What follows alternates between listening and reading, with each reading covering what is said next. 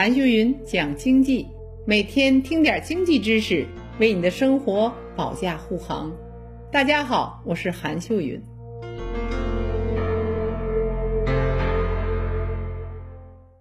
我们就来讲讲通货膨胀的危害。我们都听通胀，因为前联两在分析了各国的那个宏观财政和货币政策之后，我们今天就想给大家首先讲讲通胀这个话题。通货膨胀这件事呢，既是我们每个人遇到的这个问题，其实也是世界各国现在政府最头痛的问题。虽然我们现在经济冷，但是特别担心一旦涨了怎么办。有人这样问，老师，你觉得我们猪肉价格涨那么高，这是通胀来了吗？你们也会这样以为，说猪肉价格都涨了这么多了。我们家阿姨经常跟我说，你看咱们的猪肉都多少了，就觉得猪肉价格如果这么猛涨，通货膨胀来了吗？我告诉大家，没有哦。为什么？什么是通货膨胀？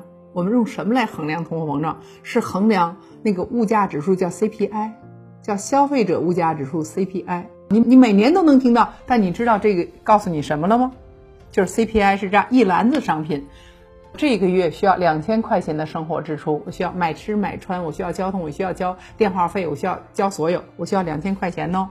就问大家，你吃肉，虽然肉涨了，但你一个月不把两千块都吃了肉了吧？你是不是还要去交电话费，交你的房租，交你所有加在一起你的衣食住行六大类八大类，包括起来才能看它涨了和跌了。就我们问，今天你发现猪肉价格涨，你是不是觉得服装还向下了？是那些好多日用品都在向下哟。所以我们说了啊，统计这个 C P I 叫居民消费价格指，统计的是什么？是我们的衣食住行六大类到八大类。我们要吃粮食，要吃很多，不都是吃肉，所以不能看到一种价格涨就说通货膨胀来了。什么叫物价指数？什么叫通货膨胀？一种就是一种商品，所有的商品加在一起，它持续向上。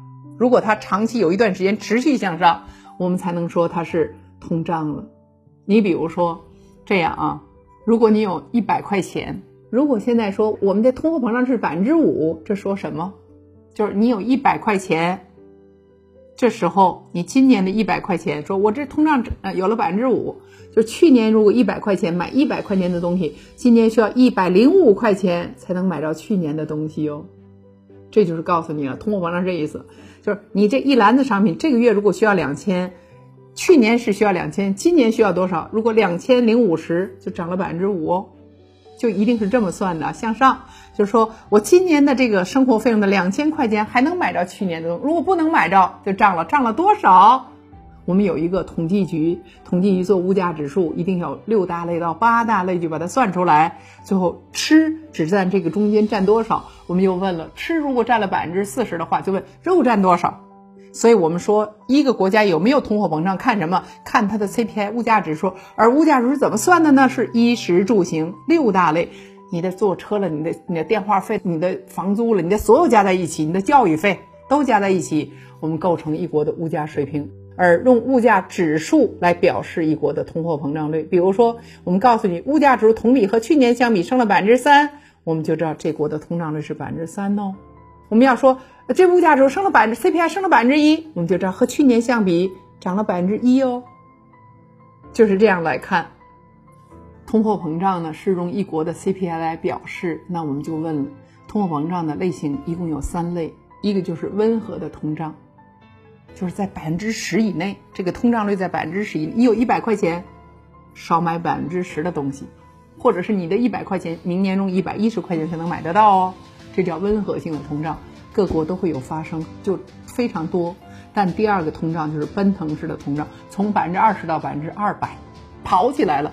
比如说阿根廷和巴西就曾发生过，就奔腾式的通胀。第三种叫恶性的通胀，什么叫恶性？就根本就是毛了，那票子什么都买不着，那就等于算是非常大。大家知道呢，我们国家每个月每个季度每一年都公布物价指数，每一年都做啊，每个季度包括这一个月都告诉你的物价指数。我们会，你关心了物价指数，你就知道了 C P I， 你就知道通货膨胀，你就知道这一年你的东西买多少，那你就知道你的钱该存着还是该花了呢。好了，这一期就到这里，让我们下一期接着讲。